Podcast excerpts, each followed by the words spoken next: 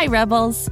This financial literacy month, Rebel Girls teamed up with Greenlight, the debit card and money app for families, to bring you everything you need to be smart with your money and to build healthy habits that last a lifetime. With a Greenlight debit card and money app of their own, kids learn to make smart choices with every penny, whether you're saving for something special or learning to invest. Greenlight gives kids the power to be independent, and grown-ups can trust that their kids have money wherever they are. Sign up at greenlight.com slash rebelgirls to get your first month at no cost and start building money confidence for life. This is Goodnight Stories for Rebel Girls. Hey, Rebels! This is Goodnight Stories for Rebel Girls, the interview. I'm your host, Annabelle, and today we're talking to Malia Baker. She narrated the story of Momona Tamada, an activist and actor best known for playing Claudia Kishi in the Babysitters Club. If you haven't heard that episode yet, you might want to listen to that first. Hey there, Malia. Can you please introduce yourself to our listeners? Hi, I'm Malia Baker. I'm an actor activist who you might know from the Babysitters Club. I certainly do know. You played Mary Anne Spier, the secretary of the Babysitters Club, and I started learning how to knit because of Mary Anne. I really love knitting now. What were your favorite things to do as a kid? And what did you dream of doing or becoming? Dancing, reading, and art were my favorite things to do as a kid. Never did I think those things would lead into the acting realm, which is quite strange given what I was interested in the kid, which I'm fortunate enough to consider a job now. When I was eight, I liked to pursue art at a local market where I made my first ever income by selling up my own piece of art. I didn't think it was very good, but someone out there has, and now they can say it was done by Malia Baker. I'd say art is definitely my main career that I'd love to pursue and still am. I love that you sold an original piece of art at the age of eight. I'd love to ask you more about your childhood. So, just like Mary Anne Spier and the Babysitters Club, you are also biracial. Can you tell us what it was like growing up as a mixed race kid in Vancouver? Growing up mixed is a confusing thing in general. For me, in a small, predominantly white town I live in, it felt even more confusing. Coming from a background of being born in Botswana and having my family from there as well, it felt almost isolating trying to relate or not feel like the odd one out in the group. There were quite a few incidents involving race that I'm sure a lot of kids can relate to. I think the confusing thing about being mixed, though, is never knowing where you fit in. And as soon as you do fit in, you get this huge sense of imposter syndrome. At least for me, it felt that way. It felt like every group I tried to mesh into wasn't exactly for me. And I think that's what acting helped me with so much. My best friends have almost all come from that world, and I can proudly say that I found my people. I bet many of our listeners can relate to that feeling of not quite fitting in. Sounds like you found some fantastic supportive friends now, in addition to finding your people, you also had to deal with an illness at a young age. Can you tell us how it felt to be diagnosed with complex regional pain syndrome? It was scary. I was eight years old and it felt life altering. I was dancing every day, and walking was my way of commuting to my school, including these big steps I had to walk up in order to get to my classroom. Even months before I was diagnosed, I had stopped being able to do these things because of the pain which felt like my life was coming to a halt. The biggest for me was dance. I'd been dancing since I was two, so to not have that as my way of releasing emotions and as my daily physical activity for the first time in my life was crazy. I think now, looking back on it, I can't imagine my life without experiencing it. The human I am now could not have existed without that journey. That's a really positive way of thinking about it. I'd love to learn more about your path to acting. How did you discover acting, and what made you decide to pursue it as a career? I discovered my love of acting the first time I was on set. I was an extra, and this one girl who had two lines got pink eye. They needed someone right then and there, and I was fortunate enough to be standing right there when they did. They chose me, and although a very unconventional way of being cast, it felt like I was a part of something. This community of film lovers and the complete chaos of making a movie, and I loved it. From then on, I knew I wanted to pursue this career more and to feel how I did on that day even stronger.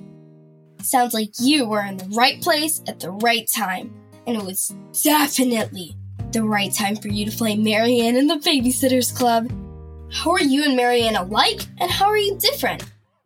I think similarities would be that we were both very shy. It's hard saying all this now because of how long ago it feels, but I think Mary Anne and I have changed lots as the years have gone by. I think we were both planners of our friend groups, and although terrifying, we know how to use our voices when needed.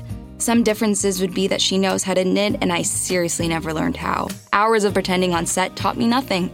I can't say much about our differences. I truly think that at the same time, we were part of a one, and that part of an individual growth was realizing that we were different.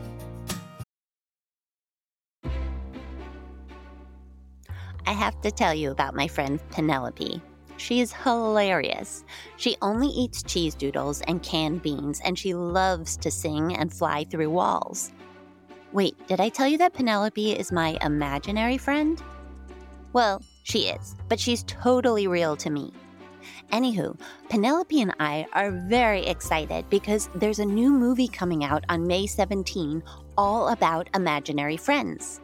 It's called IF, which stands for Imaginary Friends. Pretty cool, am I right? If is so much fun with lovable fuzzy giants and bright new galaxies. It stars Cailey Fleming as Bee, a girl who discovers that she can see everyone else's ifs. Meanwhile, Cal, played by Ryan Reynolds, can also see ifs. Together, they team up and go on a magical adventure to reconnect forgotten ifs with their kids. If is from the brilliant mind of writer director John Krasinski. It also stars John Krasinski, Fiona Shaw, Phoebe Waller Bridge, Maya Rudolph, Jon Stewart, Sam Rockwell, Emily Blunt, Awkwafina, and Steve Carell, just to name a few. It celebrates the incredible power of curiosity and creativity, and it's definitely a laugh out loud adventure for the whole family. If comes out in theaters starting May 17th and is guaranteed to knock your socks off. What? Oh, Penelope says she wears two pairs of socks at all times. Also, that imaginary friends get limitless refills on popcorn. So join us in the theater on May 17. Bring your imaginary friends too. Can't get enough of Rebel Girls? Well, luckily, the Rebel Girls app is now completely free. That's right, you can listen to the entire library of goodnight stories for Rebel Girls ad free.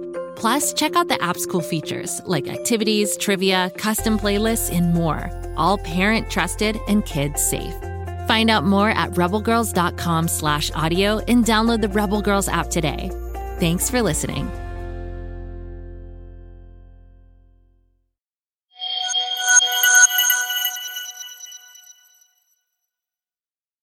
Now, outside of acting, you're also an activist.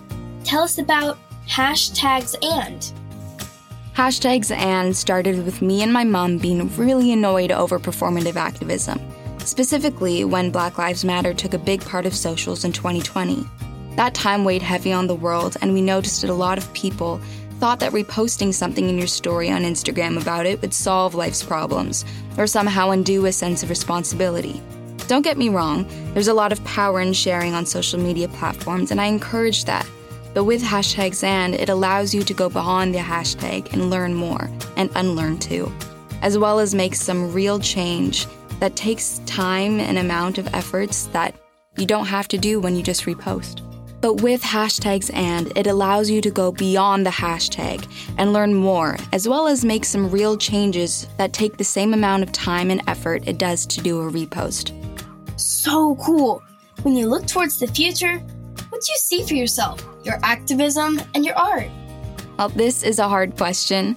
I think it's a hard question because I don't necessarily know what my future will look like and how people will always view me. I want to continue acting and hopefully go into more creative behind the scenes portion of the film industry, making my own films and putting my mind into a script. I want to progress and make my activism reach more people, making real changes with people I respect and admire. I want to continue learning and continue inspiring other kids to learn more too. I really just want to do everything, and if I can convince even just one other person out there that they can too, I think I'll feel satisfied. Overall, I just want to be happy with the life that I've created for myself because I believe that it's within my own personal power to do so. So happy, healthy, and I will have no complaints. Well said. Thank you so much, Malia. Thank you so much. I've had a blast.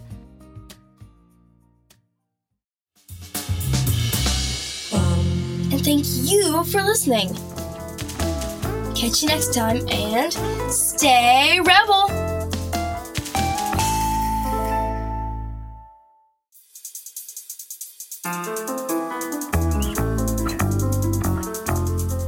This podcast is a production of Rebel Girls. It's based on the book series Goodnight Stories for Rebel Girls.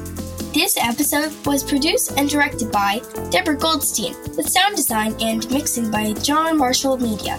Script editing by Deborah Goldstein. Joy Smith and Jes Wolfe were our executive producers. Original theme music was composed and performed by Elettra Bargiacchi. A special thanks to the whole Rebel Girls team who make this podcast possible. Until next time, stay rebel!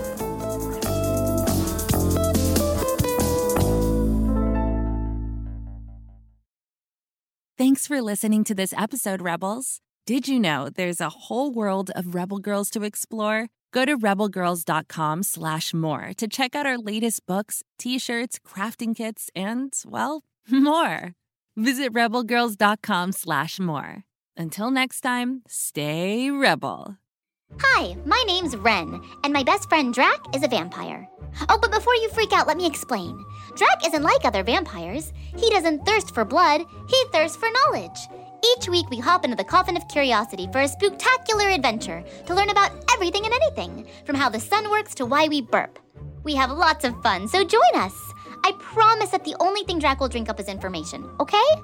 Worst case scenario, he squirts you with some sunscreen. Search for Drac on Spotify, Apple, or wherever you get your podcasts for the ride of your life. Whee!